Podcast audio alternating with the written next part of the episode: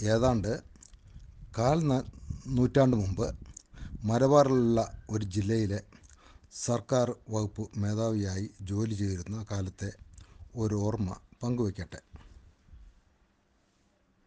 അക്കാലത്ത് കേരളത്തിൽ പ്രബലമായ ഒരു സർവീസ് സംഘടനയുടെ സജീവ പ്രവർത്തനത്തിലും ഞാൻ വ്യാപൃതനായിരുന്നു. തിരുവനന്തപുരത്ത് ഭാര്യയെയും മൂന്ന് പെൺമക്കളെയും പിരിഞ്ഞ് മലബാറിൽ ജോലി ചെയ്തിരുന്ന എനിക്ക് ഇത്തരം പ്രവർത്തനങ്ങൾ വളരെ ആശ്വാസവും ആശ്വാസം നൽകിയിരുന്നു. അങ്ങനെ തുടർച്ചയായുള്ള അഞ്ച് വർഷത്തെ സേവനം വലിയ വിരഹ ദുഃഖമില്ലാതെ കടന്നുപോയി.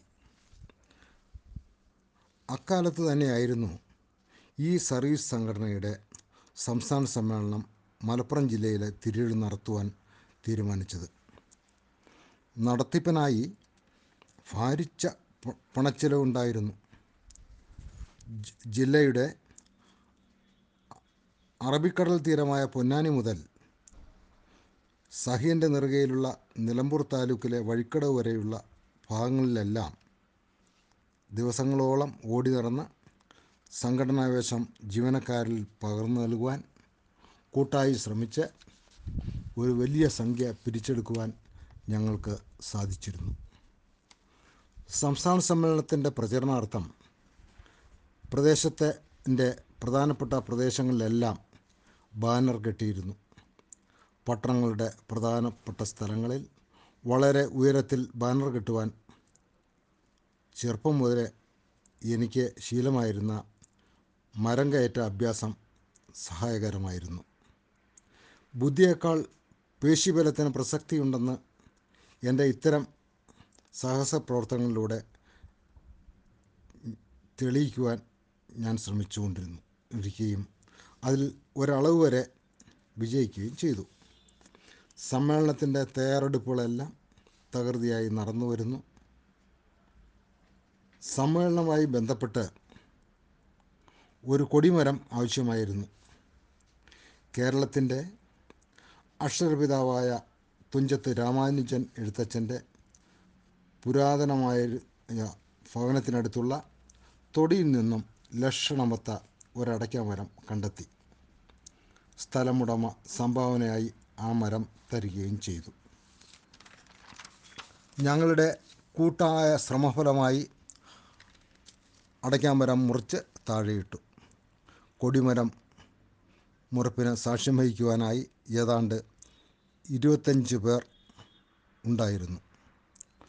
സമ്മേളന സ്ഥലമായ തിരൂർ പട്ടണത്തിലേക്ക് ഏതാണ്ട് ഒന്നര കിലോമീറ്റർ ദൂരമുണ്ട്.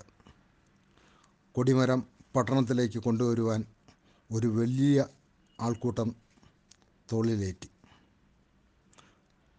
സംസ്ഥാന ജില്ലാ നേതാക്കളായ അസീസ് ജലാലുദ്ദീൻ അബൂബക്കർ തുടങ്ങിയ നേതാക്കളെല്ലാം കൊടിമരം ആരംഭസ്ഥലത്ത് ചുമലിലേക്കാനും അണികളെ പ്രോത്സാഹിപ്പിക്കാനും ഉണ്ടായിരുന്നു. അന്ന് ബലവാനായി കണക്കപ്പെട്ടിരുന്ന ഞാനായിരുന്നു കൊടിമരത്തിന്റെ ചുവടുവശം ചുമലിലേറ്റിയിരുന്നത് കൊടിമരവുമായുള്ള പ്രയാണം തുടങ്ങി നേരം സന്ധ്യയായി. കൊടിമര പ്രയാണത്തിൽ ആരംഭത്തിലുണ്ടായിരുന്ന പലരും കൊഴിഞ്ഞു. ഓരോരുത്തരായി പിരിഞ്ഞുപോയത് ഭാരവാഹനത്തിന്റെ വീര്യത്തിൽ ഞാൻ അറിഞ്ഞതേയില്ല ചുരുക്കി പറയാമല്ലോ അധിക ഭാരമുള്ള ആ കൊടിമരത്തിന്റെ കീഴായി ആറേഴ് തോളുകൾ മാത്രം അവശേഷിച്ചു. അവസാനം തിരൂർ പട്ടണത്തിൽ പ്രയാണം എത്തി. എന്റെ വകുപ്പിലെ സഹപ്രവർത്തകരായ ചില ജീവനക്കാർ പട്ടണ വെളിച്ചത്തിൽ കൊടിമര പ്രയാണത്തിൽ എന്നെ തിരിച്ചറിയുകയും അവരുടെ മേധാവിയെക്കുറിച്ചുള്ള മതിപ്പ് അവർ വർദ്ധിപ്പിക്കുകയും ചെയ്തു. ചുരുക്കി പറയാം സമ്മേളന പരിപാടികൾ തുടർന്നുള്ള ദിവസങ്ങളിൽ വളരെ ഗംഭീരമായി നടന്നു. ആ സമ്മേളനത്തിൽ എന്റെ എല്ലാ സംഘടനാ സേവനങ്ങളെയും പ്രത്യേകിച്ച് ഫരം ചുമക്കുവാനുള്ള കഴിവിനെയും മാനിച്ച് സംസ്ഥാന ഭാരവാഹിയായി ഭാര ഭാരവാഹിയായി എന്നെയും തിരഞ്ഞെടുത്തു.